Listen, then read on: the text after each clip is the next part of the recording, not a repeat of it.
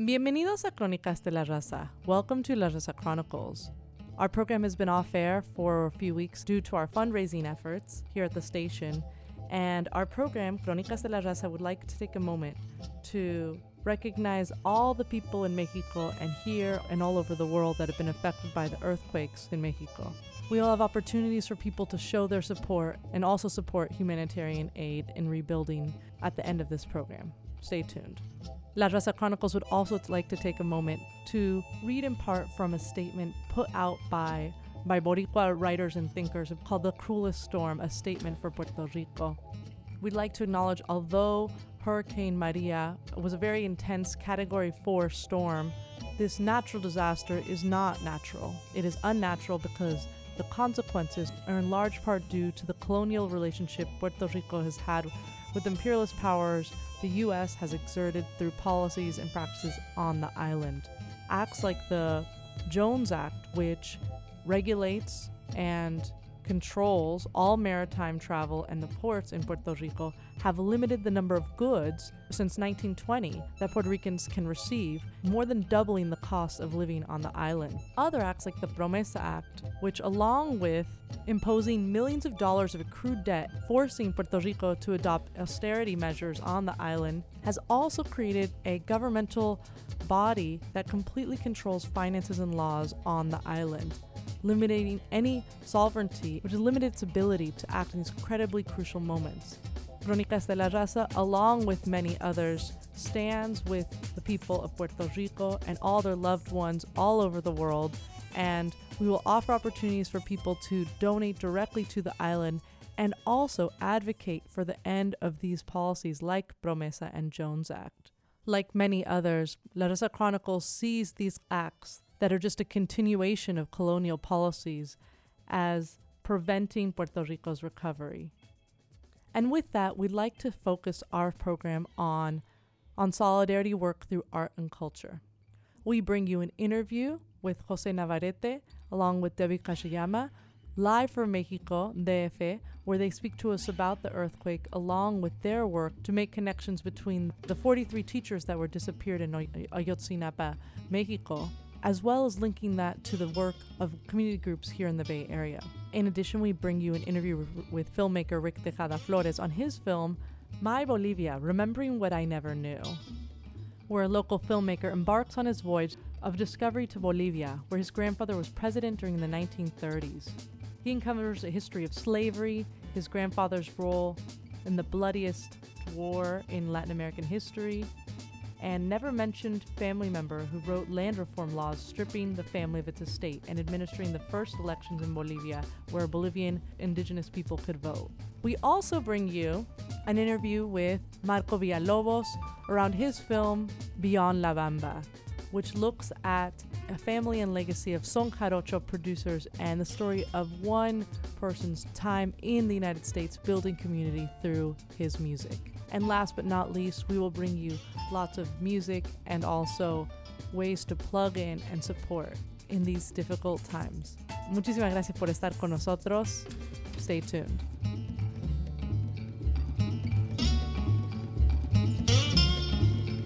You're listening to La Raza Chronicles, Crónicas de la Raza. I'm Julieta Kusnir. Today, we're really lucky to have two guests on the phone with us. We're recording this actually on September 22nd, just a few days after the earthquake in Mexico, but we're very lucky to have on our guests. We have Jose Navarrete on and also Debbie Kajiyama on our show. They're producing an incredible piece. It is uh, performed and conceived by both Jose and Debbie, and it is a tribute. It's called Buscarte focuses on desaparecidos and really is in commemoration of the 43 students that have disappeared from Ayotzinapa Rural Teachers College. Uh, first of all, thank you so much, Debbie and Jose, for taking time out to speak with me while you were in Mexico. And this is a very intense time. No, thank you so much for allowing us to be with you guys. So, first off, let's just take a moment and I know that your show, you know, the purpose of your show is memory and making sure that people have very present the violence, the state sponsored violence, and also the ways that so many people are feeling their families separated and divided because of fear, fear of of government repression as well as fear of a narco state, etc. So eh, since we're talking about your show, it's hard to not talk about also what's happening right now in Mexico. If you could just quickly tell us, I think the news is very mixed. We are hearing some stories of solidarity and people coming together, and also a lot of stories about fear. Can you tell us just what it feels like to be in Mexico right now? Well, it's uh, definitely it's a very powerful time to be here. I mean, like we have been able to go around, especially in the areas that have been affected the most, and we have seen like an, a lot of amazing solidarity. I mean, there is a lot of people really trying to help, and you know, like I think uh, that's what we see. You know, I think the problem right now is about coordinating, coordinating volunteers and and be more specific about what what are their needs in those places. So so it's really powerful to be here at this time. Right. And, you know, it came on the heels of just another earthquake that happened a few weeks ago as well. So, and it also came on the anniversary, the 32nd anniversary of the 1985 quake that hit Mexico City very hard. And so we woke up on Tuesday morning and to the sound of cohetes commemorating that that earthquake and then we went to a drill, a fire, an evacuation drill that everyone had.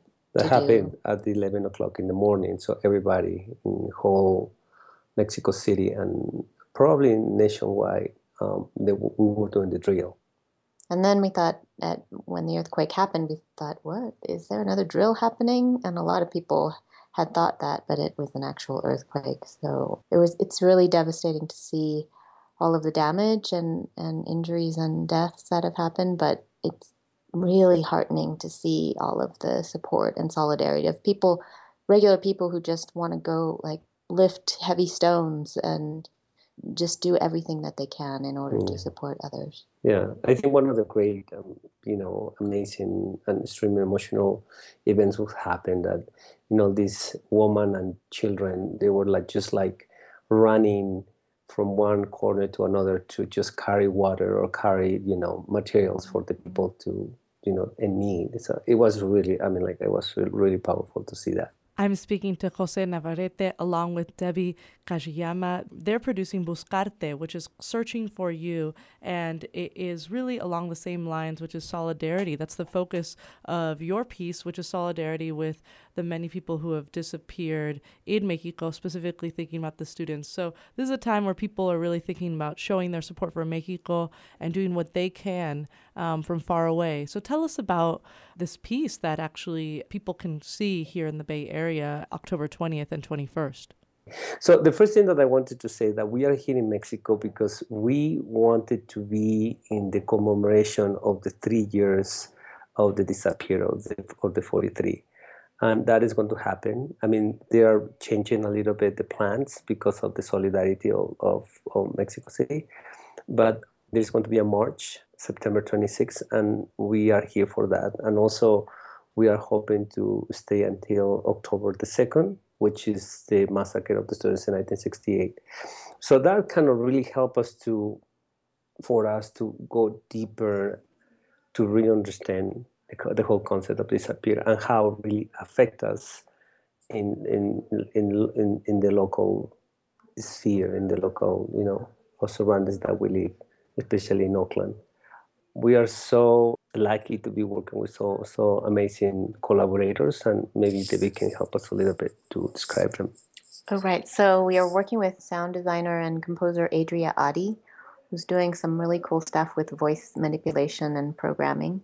Um, we're also ourselves designing a bunch of objects and set pieces um, that we use a lot in our work um, in order to kind of evoke some kind of emotion and set uh, a scene. I also think that the work thinks about the concept of being a witness and what it means to, for example, be here witnessing tragedy and witnessing very intense things that some things are very difficult to think about and very traumatic to to witness for a long time.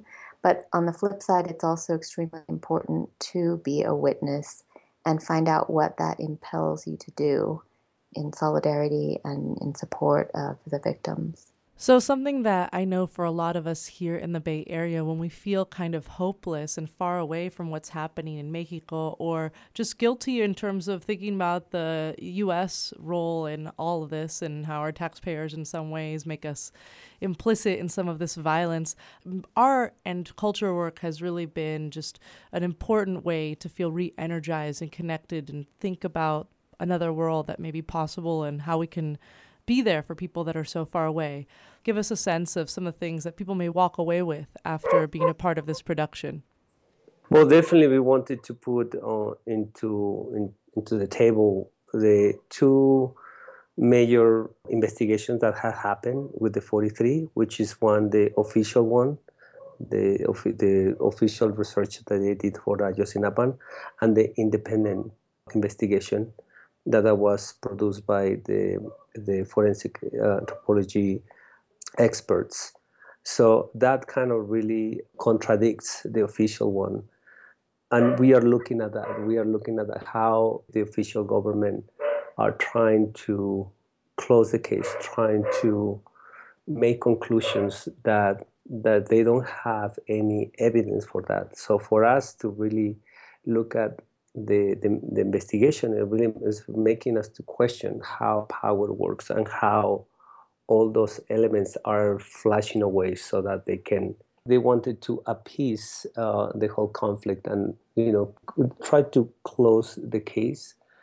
And and that's kind of very problematic because in, in the independent investigation like there is no evidence that they have found you know the, the bodies or or anything. So for us is to really like contemplate how power is put on us to to create false evidence and we need to deal with that and i think that's for us i think the the movement of the 43 is to to you know to say no this is not right you haven't found there is not that uh, um, concrete evidence that might my you know the, the students are disappeared so right they're trying to sweep everything under the rug and say we're finished but we're not finished. Yeah. So for us is to to to be solidarized with the families and to really like continue their efforts of of struggle to you know to bring justice. One of the things that we are so happy to to be doing especially in the Bay Area is working with Mujeres Unidas I don't know if you know about Mujeres Unidas. Mujeres Unidas is a Latina community organization that helps women for world labor and human rights. And um, there is a powerful, a powerful organization, and we have been working with them really closely. Hopefully, in the next iteration, they will be more involved. But right now, we are bringing the issue of disappear with them. They are pretty much there trying to help us or like trying to expand our notion of disappear with their lives. You know how they see what is disappear because actually the kind of the terms of disappear has different meanings and different different things. And when we were talking with them they say like you know like i feel like i am disappearing in this country. You know i don't i don't have rights. Or like i've been separated by my family like that some sense of disappear or like I am I cannot go to Mexico to be with my family when they have when somebody dies. So like for me is this complete separation and that creates some disappearance. You're speaking to us from Mexico where you are at to commemorate the anniversary of murder of 43 student teachers from Ayotzinapa, and you're also, we're speaking just a few days after this earthquake, but you'll be back. The show is October 20th and 21st. So tell us the details. How can people see this performance that connects so many different issues and connects uh, so many different ways that people are working to bring light and justice? Sure. Um, the performance will be Friday and Saturday, October 20th and 21st, at a place called Joe Goode Annex. It's at 401 Alabama Street at the corner of 17th Street in San Francisco. And um, you can find tickets at Joe Goode's uh, Annex's website, or and no one will be turned away for lack of funds. So if you want to see the show and you don't have enough coins in your pocket, please come and join us anyway. We would love to hear your feedback as we continue to work on this issue. Um, they can go to Joe Goode, J O E G O O D E dot org, and uh, click on the box office. Um, if you're on Facebook, you can also look for Naka Dance Theater, and we have info there as well. Thank you so much. I've been speaking to Jose Navarrete along with Debbie Kajiyama. They are Naka Dance Theater and they are presenting Buscarte, Searching for You. It, this performance will be happening October 20th and 21st, only two nights, so people have a limited time to catch this. And they're speaking to us from Mexico City on September 22nd. Thank you so much. Thank you so much. Thank you. We're now going to play for you a new release off of Bang Data's latest. This is called Ya No Mas, and Bang Data will be having their CD release party this Friday, October 6th, with Ceci Bastida, Chulita Vinyl Club, and Mr. Lucky DJing. This will be at the New Parish. Show starts at 8. There's still a few tickets left. Bang Data will be doing their album release party for their album Loco. So don't miss it. Here you can get a taste of Ya No Mas.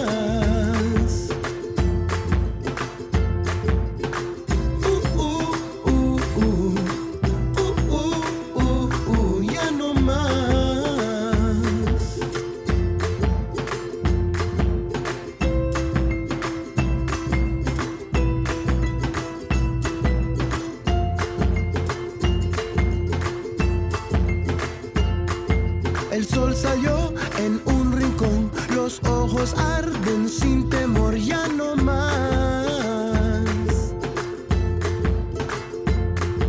Las olas cantan, la arena escucha, tus pasos faltan, no tengo alas, quiero más.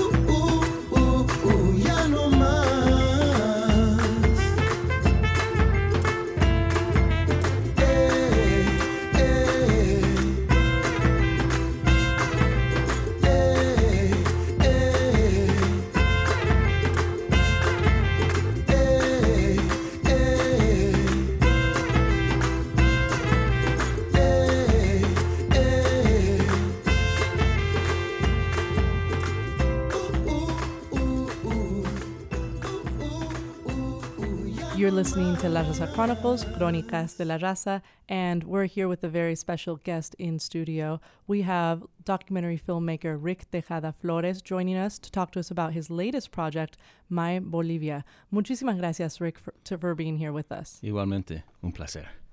So, Rick, this is a really exciting film. It's been a long time coming, and I'm very excited that the whole community is going to get to see this. It's going to air nationally, and it's going to be an opportunity for people to learn a little bit about your story, your personal family story, but also really get to know Bolivia and get to see some images that otherwise they'd never get to see.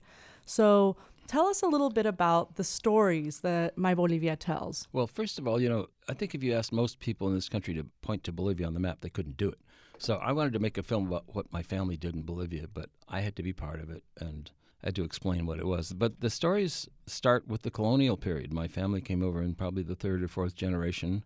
Most countries in Latin America were agricultural at that point, so they had huge estates. They grew coca and they used slaves. People don't think of slaves as a Latin American function, but there were there were more slaves in Brazil than there were in the United States.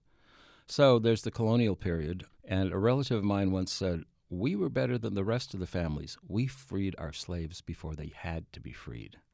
So that that's the early period. Then in the 20th century, family's pretty wealthy and powerful. My grandfather's involved in politics. He becomes president. He's president during the Chaco War, which people here have never heard of. It's the bloodiest war in Latin America. And actually, he was the guy that got it to an end. He wasn't the guy that started it. So that's that's a pretty dramatic moment. Then finally people wake up in Latin America and all over the continent starting in the 50s you have popular movements and there was one in Bolivia in the 50s uh, a revolution that overthrew the old order and uh, did land reform and confiscated the estates and one of the amazing things I learned when I did the film was that a relative of mine was part of the revolutionary leadership and he was the guy that wrote the land reform law that took our family's land away so that's an amazing story, but it's also amazing, maybe not understandable, that I never heard his name in any family meeting before that. He was written out of history like the airbrushed pictures in the Kremlin. The strangest thing I found was that um, one day I'm talking to my uncle and he says, Oh, Rick, did you ever hear the story about the Nazi that worked for us? No. Who was he? It was Klaus Barbie, otherwise known as the Butcher of Lyon the guy who ran the Gestapo in, in France, a big area of France during the war. This is just news to, to the world. It was news to me. You know, again, my family never mentioned Barbie, and I think we can all understand why they didn't. You know, and, and so one of the issues I'm working on when I'm doing the film is what did they know and when did they know it? And it turns out that Barbie wasn't revealed as Barbie till the 80s, long after my family was gone. But but Barbie was clearly a Nazi. He never made any secret about it. So I think they knew that there was a Nazi running a sawmill on their property. So the more I, the more I went, every time I went down, I learned something new, and that that was the whole point. I wanted to I wanted to figure out what my family had done, and it was a it was a long, slow process, but that's good because I learned more. I'm speaking to Rick Tejada Flores about his documentary My Bolivia, which is going to be airing on PBS, and people can check it out this month. It's very exciting. You you can see it and really get to experience so much of a country that otherwise we don't really hear much about. So Rick, you talked a little bit about some of the characters in your doc, and you are a character. Your family history is a big way that you're telling the story of Bolivia. Who are some of the other characters that our listeners will get to meet when they see your doc? Well, they're people in Bolivia. How many people here know Bolivians? I was not very optimistic. My grandfather passed away in 1930. I said, "Boy, it would be wonderful if I could find someone who actually knew him," and I did. I found an old Indian man who had been christened, had had been, you know, my grandfather was his godfather, and so he remembered him from when he was a little kid. Amazing experience. Um, I met another person. I was trying to find people connected with the family who had grown up on the estate, and he um, he grew coca like everyone else in that part of Bolivia. And, you know, he wasn't a drug lord, he was dirt poor. So I, I met people like that. There were still some veterans alive from the Chaco War, very old men in their 80s, still proud of what they did, even though the consensus is that it was another meaningless war fought for things no one could find out. So, so you know, finding these voices, really authentic, you know, a range of people who live in Bolivia who, who talked about it from personal experience. You know, this is our country. This is this is how we live. That was really wonderful. Something else that I really loved about the film is first of all it's really beautifully shot and there's you get to see so many different paisajes, so many different landscapes and I think that's something that normally when people think of Bolivia, they don't really get a sense of what it looks like. So tell us about some of the places you went to shoot. Well, Bolivia has has its highs and lows. It's eh, you know it's the crown of the Andes, the Cordillera. So the top part of Bolivia is the Altiplano, the very high deserts, and then La Paz is the capital. It's a very unusual city. Usually, the rich people live at the top, the highest ground, looking down on the poor people. In this case, they don't want to live at the top because the top is 13,000 feet. So they live down at 9,000 feet. So, uh, but then, you know, from the Andes, you go east and the mountains slope off to the Brazilian Amazon jungles. So part of Bolivia is subtropical, and that's that's the area where my family had the estates because that's very fertile ground. So it's it's a wide range. Uh, you know, it's not just mountains and it's not just people playing panpipes and banging on guitars. So the film really gets into the fact that oftentimes when we think about Latin American history, we think about okay, we had indigenous groups that had their own conflict and their own societies, and then we had the Spanish that came over and maybe pillaged and took riches and, and created these viceroys, and then there was independence from the Spanish, and then we have society as it is now. It's a very simplistic way of seeing um, the different stages of evolution of the nation states in Latin America. So with Bolivia, your film really gets into the fact that just all the different ways that people fought to kind of create a Bolivia that was more for Bolivians, or the ways that the government maybe took advantage of folks and you know the different f- stages and f- and the different types of governance that existed. So tell us about some of the things that maybe you think that that someone watching your film would learn about Bolivia. Well, that maybe they kind of would would surprise them. What I think they would learn or get the sense of, and I, you know, when you make films, you don't want to preach. You want to show things and let people make up their own mind. It's bigger than Bolivia. It's when we think of Latin America, we think of Indians and white people. We think of rich and poor. We think of dictators. You know, I think some American senator once said the United States will fund anyone in Latin America who, can afford a pair of dark glasses. Uh, you know, and, and permanent revolution. You know, from the Sandinistas to the Tupamaro guerrillas. So those are threads that run all through Latin America. So one of the things I want to do is is show people that that it's a fragile balance. Uh, you know that there are democratic institutions, but you know, but guess what? You know, a couple of generations we had military dictatorships. We had Pinochet in Chile. We had horrible military in Argentina and Brazil. So, in a way, things have changed, but in a way, you see the same sort of underlying structure that you always saw in Latin America. Simon Bolivar is the liberator. Almost at his deathbed, he said, trying to bring democracy to Latin America was like trying to plow the ocean.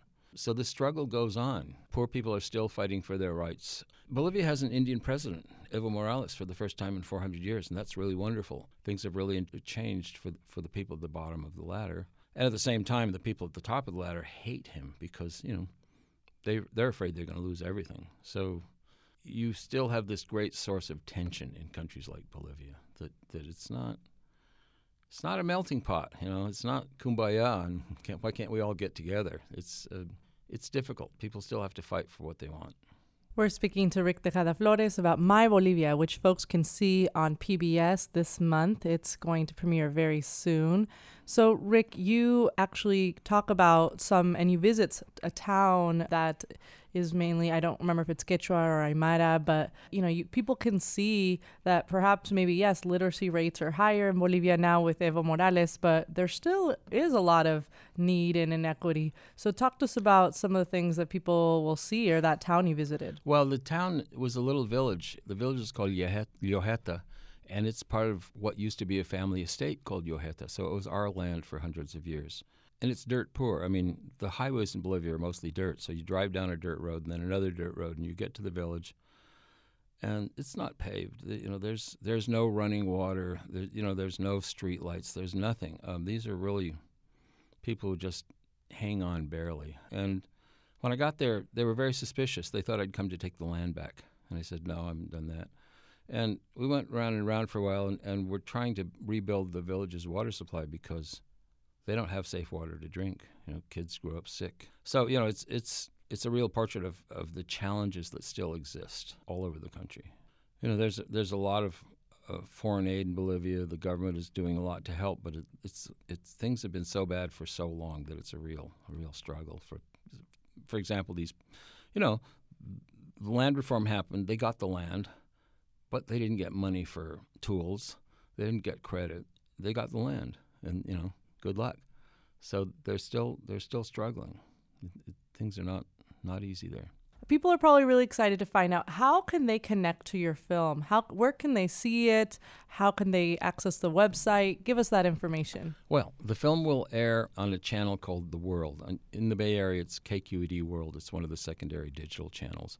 It'll be on, on october 8th at 10 o'clock as part of a series called doc world it airs nationally then but and a lot of people miss broadcasts so what they do is for the next 90 days after the broadcast, they can go to the World Channel website, which is worldchannel.org, and stream the film.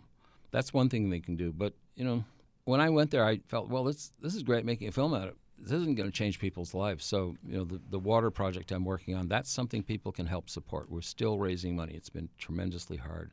So, if people will go to my website, mybolivia.net, there's a way that you can contribute to support really changing people's lives. And you know, I mean, I, I believe in films. I've done it all my life, but you know, it's nice to do something tangible. And so, if people can support the water project, that that will really change people's lives in a way we can see.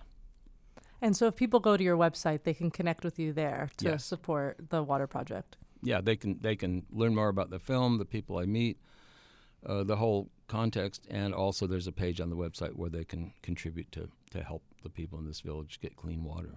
It's, it's all there. MyBolivia.net.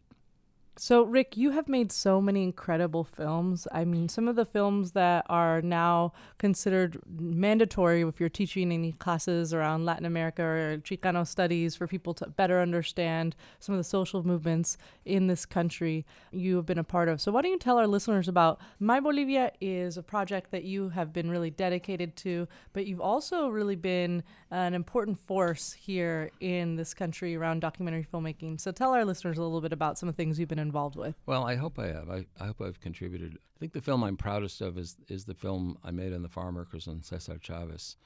We tried to raise money for the film for five years. This was in the late 80s.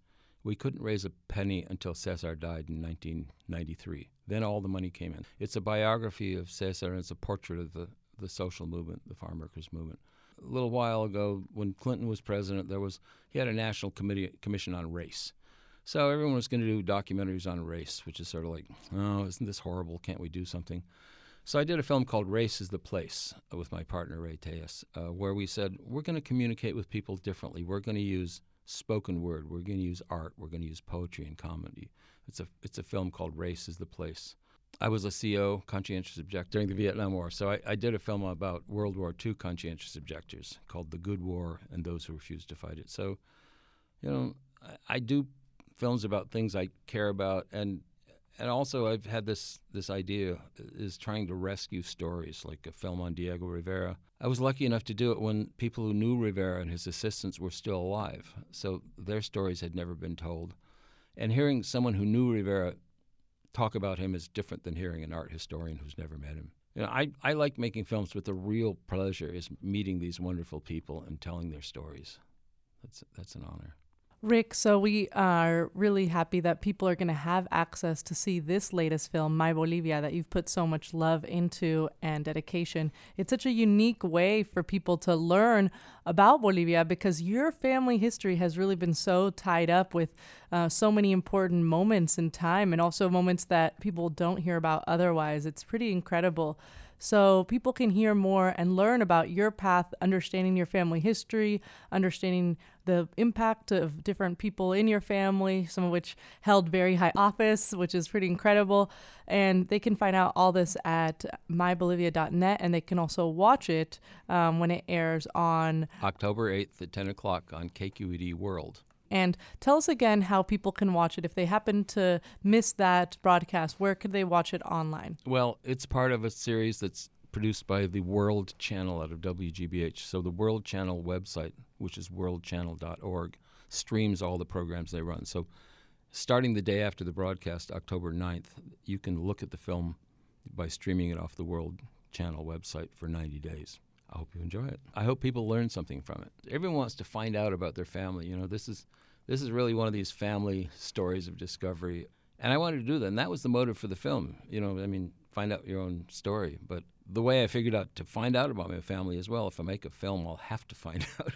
so, you know, I, I hope that this touches some universal chords. I, again, you know, it's it's something that, that will give people, you know, every country is different, but it'll give people an insight into a part of the world that they know very little about.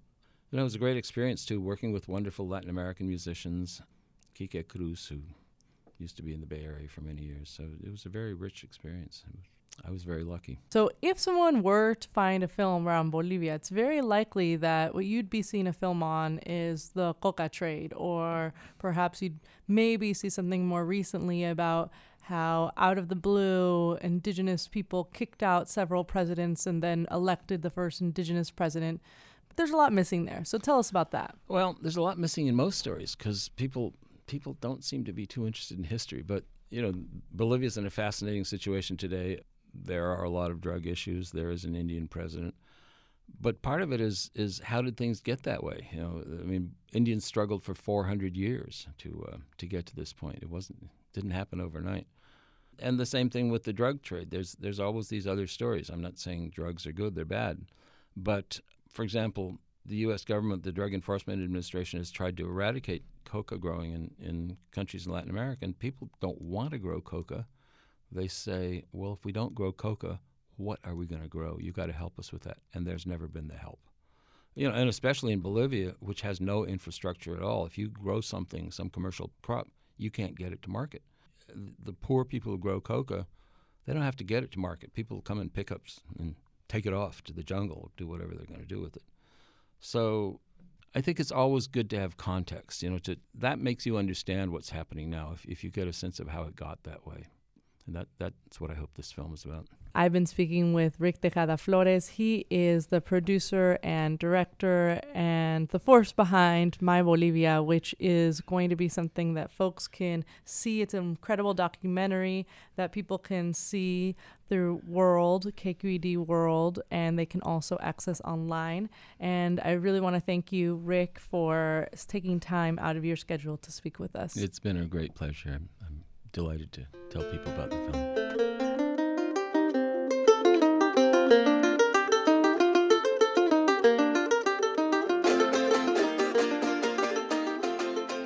You're listening to La Raza Chronicles, Crónicas de la Raza.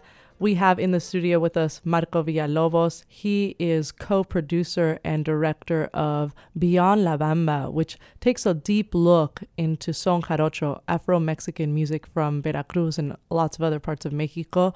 Muchísimas gracias, Marco, for being here with us in hey. studio. Hi, thanks for having me. So Marco, this is an incredible project that you know. I think I, we were just chatting that I met you many many years ago, and mm-hmm. you're digging in because this is a big passion and love of yours. And you and your partner have your wife have really dedicated yourself to trying to create a place to share these stories that mm-hmm. honestly can't really hear much about elsewhere. So tell us about Beyond La Bamba. Let's first off there are folks listening that maybe they've never heard son jarocho. They don't know. They're hearing it. They don't know mm-hmm. about the history. So let's start there. Yeah, for those people that don't know what son jarocho is, like I got you. I was thinking about you. I saw you coming, and that's why we called it Beyond La Bamba because everybody knows La Bamba, the big Ritchie Valens hit. There was actually a hit before Ritchie Valens. One of the songs that's made its way around the world. I don't know. It's been translated into so many languages. Everybody knows La Bamba, and um, the fact that people know that song but don't really know the history of the genre or what son jarocho is and that it predates mariachi and this really thick intersection of African and Baroque and, and, and Andalusian and indigenous cultures in one music um, that's really a, a, symbol of contemporary Mexico as we know it. Son jarocho is basically that amalgamation of cultures and instrumentation and rhythms and song histories that arrive and are born in Mexico over the last 300 years from sort of the colonial period now, and uh, that's shared with other son forms in, in Latin America, like Cuban son, and you know there's Venezuelan music and, and music from other parts of the world that some at some point resembled son jarocho, but developed differently after all those countries become independent and sort of do their own thing nationally. So again, if you know what la bamba is, then you know sort of the genre roughly and now it's sort of become more and more popular over the last 20 or 30 years, uh, especially here in the States. This musical culture is a holistic culture. It's kind of like hip hop, it's a little like the blues. It's it's living in the countryside in this case in southern Veracruz. It's building your own instruments. It's dancing in the middle of the night for, for nights on end sometimes in these rural parts of Mexico where there used to be no other entertainment or, or form of sort of uh, music other than what was grown there and what was native. So it's had a, an incubation period in, in southern Mexico that, that's, that's really deep and profound and, and it's been carried on and preserved as a tradition by various dynasties, various families. And so Beyond La Bamba follows one of the youth from one of those families, a young guy in his 20s who carries that 300 years of culture on his back as he comes from southern Veracruz into the Midwest of the U.S. I'm speaking to Marco Villalobos. He is co director and producer of this film, Beyond La Bamba, which folks can actually check out now. People can stream it off of PBS World, and he'll tell you a little bit more about that in a bit. But before we get to it, so your film tackles this huge story of what is this music that involves so many different pieces and history and culture and really tells a story of Mexico that many people don't know. But it mm-hmm. also tells a story of a young person having to leave his home to survive and find his own identity and really rebuild his life because of so many of the world conditions, social conditions that we have. So it's a very universal story. Tell us about more about the main personaje, the main character in your film. Mm-hmm. I mean, the main character is always sort of the music behind everything and sort of how that drives and holds people together. You know, the main character is also sort of the idea of family and, and what it means to be a parent and see your child go off into the world and what it means to be a child and, and go off into the world always sort of looking back over your shoulder for what home was and, and sort of over the the horizon to what home is. And and that's in this case, in, in the case of Beyond La Bamba, it's manifested by Jose Luis Utrera, who, if anyone does know Son Jarocho, they know the Utrera family, and there's a sort of a few different branches of that family. And I think one of the, the raíces of the family, one of the, the main sort of pillars of the family was Don Esteban Utrera, uh, who passed away a few years ago, actually during the production of the film. And Don Esteban was sort of like, they broke the mold in a lot of ways after they made him. Uh, there's he was a I mean, how do you say? Don Esteban Utrera was a pillar of Son Jarocho culture, like a lot of people are men and women, dancers, singers, instrument makers. He was from El Hato, Veracruz, or he lived his life there and built a family there. And he is sort of a emblematic of, of Mexico and its transition into modernity. And he lived in this rural part of Veracruz, again, El Hato and and was a, a farmer and a musician and in in the truest sense in that you know he would he would go out into the fields in the milpa and and cultivate and he would come home and, and eat and and sit in his hammock and, and play his harana. People would visit. He would teach sort of just by playing. And his children, Camarino Utrera, one uh, of them, Tacho Utrera, another, his children learned from him, being around him. And his grandchildren, again, Jose Luis Utrera is a, a grandchild of Esteban Utrera, and he learned in his grandfather's lap, basically. And so at a certain point, you know, as any young person, you, you get curious about the world around you, especially if you're in a place where you're sort of isolated in the countryside. And at a certain point, Jose Luis wanted to sort of strike out on his own, realizing that his family and the sort of rural conditions that a lot of people around the world find themselves in was sort of stretching to make ends meet from, from day to day. He wanted to give back in a lot of ways. And so the way that he found to do that was to come into the United States for work.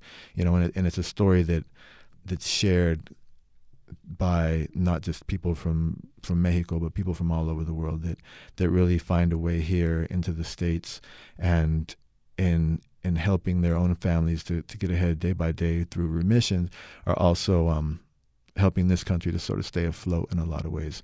So we wanted to to sort of pay tribute to that experience and also to the music and the fact that that that this young person was here taking responsibility for not just his family, but also for the community of people around him in the Midwest, uh, in the city that he landed in, caring for that community and creating community really through music that was to him so so natural and that that people were really gravitating toward across the country at, at, at that time.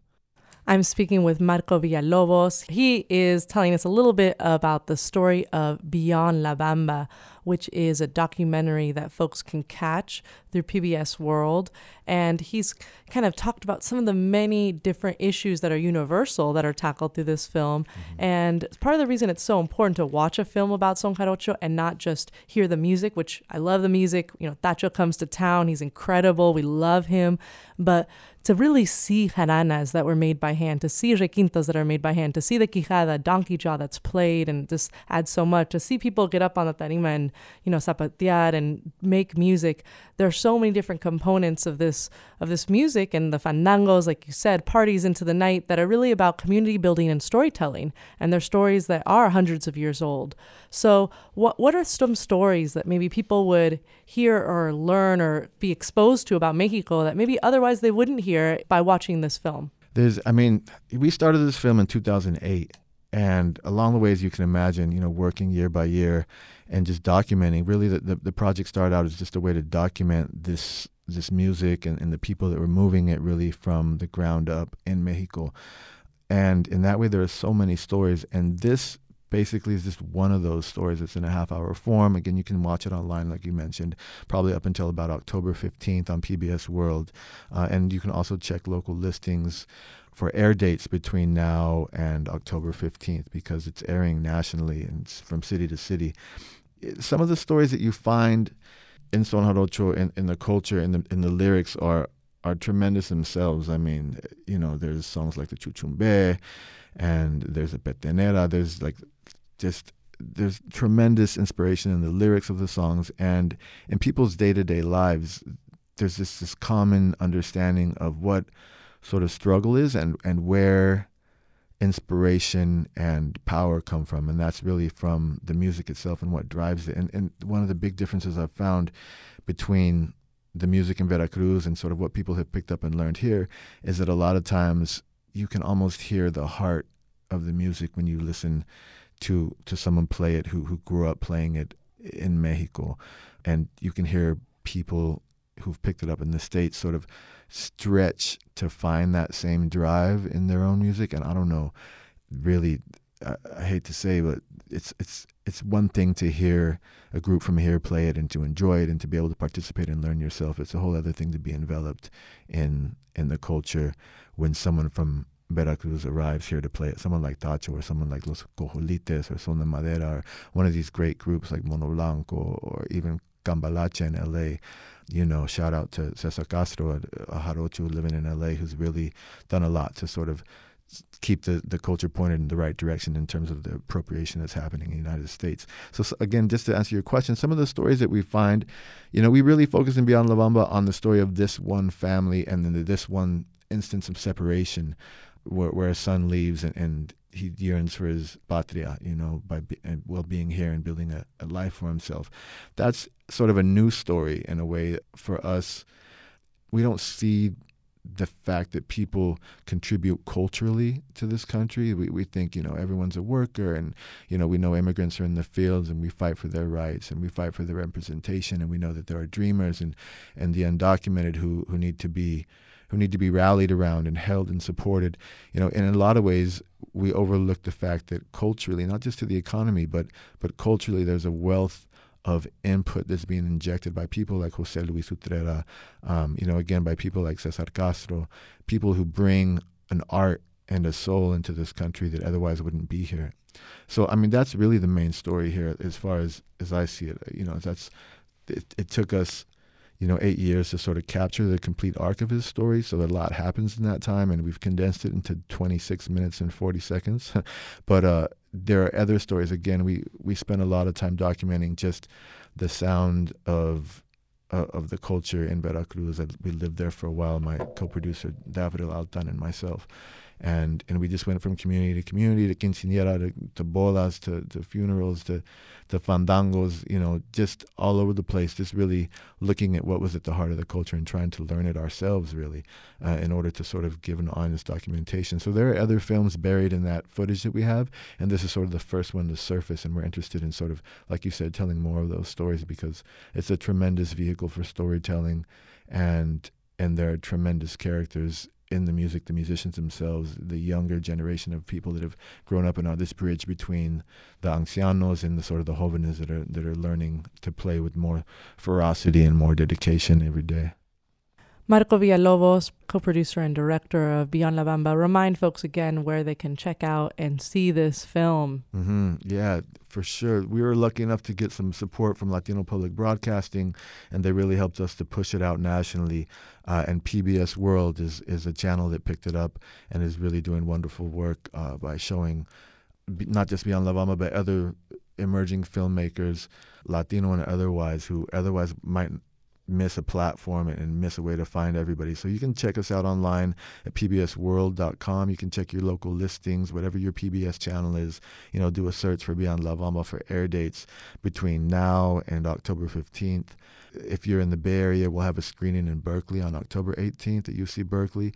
And you're welcome to come to that. You know, I encourage you to to show up and really see this thing on the big screen. It was really meant to be a theatrical release, and, and actually, it's a lot more of a traditional documentary in the form that it is now. But again, the, the original idea in 2008 when we set out recording stuff was to um, to present a real experiential 90 minutes of, of music and lifestyle from Veracruz. And like I said, a lot of that footage is in the can and it's, it's sort of just waiting for its day.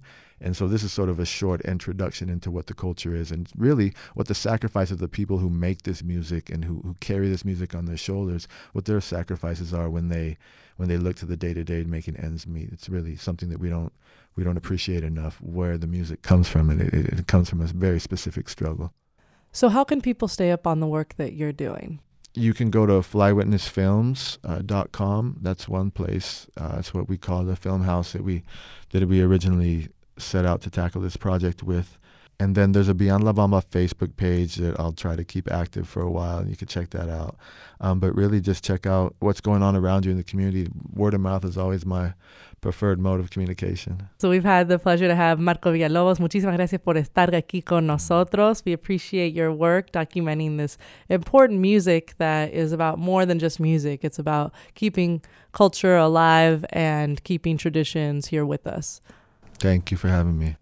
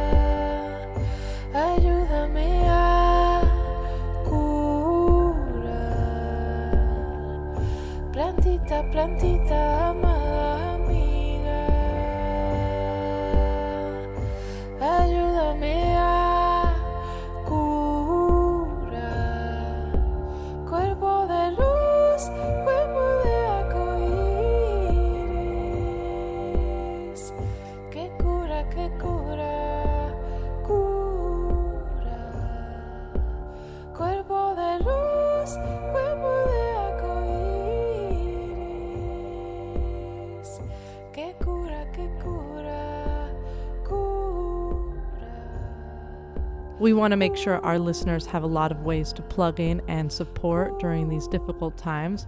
There will be a fundraiser actually today after the show. You can head on over to the Octopus Literary Lounge.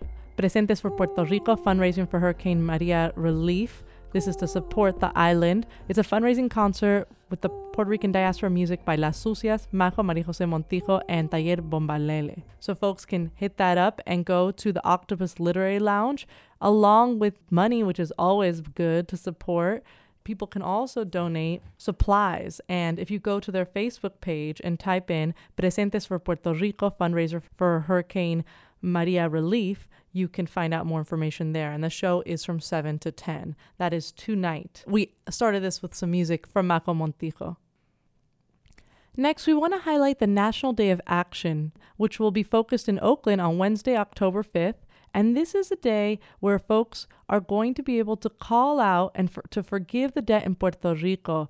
This was a national action, and people will be meeting in downtown, at downtown Oakland at the Federal Building. We also have a few other events that are happening soon. Huelga, presented by Bindlestiff, will tell the story of farm worker organizing. And we also have the opening of the Dia de los Muertos altares at SOMARTS. Remembrance and Resistance, Dia de los Muertos opening at SOMARTS in San Francisco this Friday from 6 to 9. And that's at 934 Brannan Street, San Francisco, California. And on Saturday, October 7th, during the MAP Mission Arts Performance Project event, there will be an art sale for Mexico's earthquake relief at, at the Mission's Cultural Center for the Arts. This will be Saturday, October 7th from 6:30 to 10:30 and people can find out more at the Mission Cultural Center for the Arts website. If you know of any other events that, that we want should get the word out about, or if you'd like to participate and support our collective and produce radio, please be in touch. You can email us at La Raza Chronicles at kpfa.org. That's Chronicles at kpfa.org.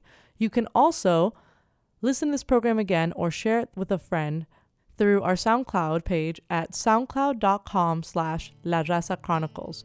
Muchísimas gracias por estar con nosotros. Buenas noches.